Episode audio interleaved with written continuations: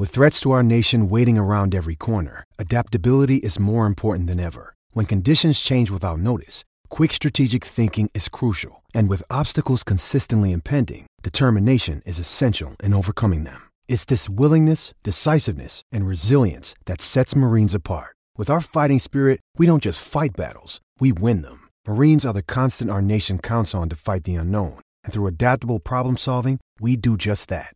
Learn more at Marines.com. Don't be picky, just be happy with this quickie.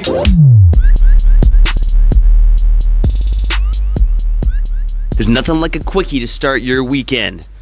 I'm Trevor Beggs. You're listening to The Quickie. And one thing that's gone on way too long in the game of hockey is the fact that Jack Edwards still has a job covering hockey. And last night in the Boston Bruins home opener, well, not home opener, but their season opener, against the Dallas Stars. It didn't take Edwards very long to provide another incredibly embarrassing moment for himself, for the Boston Bruins, and for the NHL.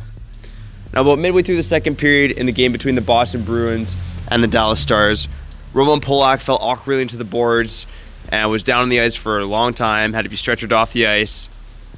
And what does Jack Edwards say? He says that there's karma involved with Roman Polak getting injured on the play.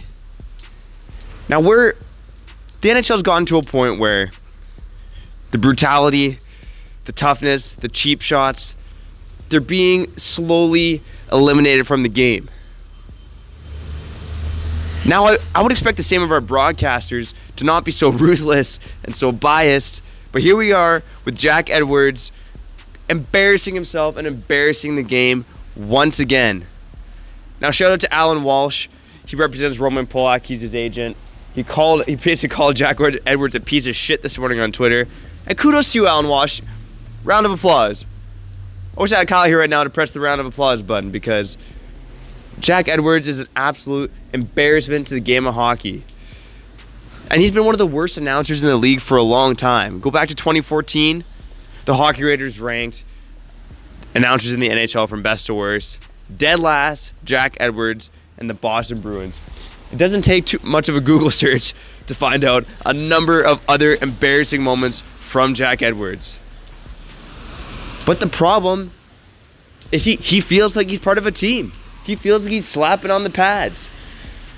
And that's not necessarily a good thing for the broadcast booth, but hey, the Boston Bruins have enabled it. When they won in 2011, Jack Edwards was awarded a Stanley Cup ring. But something needs to change here, because if we want hockey to be a less brutal game, you can't have biased announcers like Jack Edwards saying stuff like that on the air, like that Roman Polak should be stretched off the ice because of karma, because he's a dirty player. No! Where's your karma, Jack Edwards? Unbelievable. Now, I'm kind of curious how people feel in general about biased announcers in hockey. I personally like an announcer that calls a clean game, doesn't pick sides either way. Even in Vancouver, you know, with the color guys and John Garrett on TV and Corey Hirsch on radio, both tend to be pretty biased. And I'll give the play-by-play guys, Shorthouse and Baxter, some credit for being pretty level-headed during a game.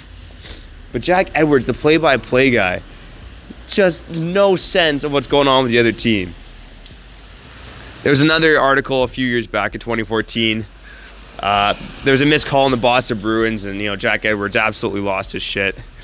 And a former referee, Paul Stewart, who wrote for HockeyBuzz, called him out. He said if the call went the other way, there's no way that Edwards would have been all over it. He's had so many embarrassing moments. It's been like 50 strikes and you're still in for Jack Edwards. He needs to get out of the game. Boston Bruins, it's early in the season. Do it right. Put Jack Edwards on the waiver wire. No one's going to pick him up. Get to the minors, buddy. No one wants to hear you.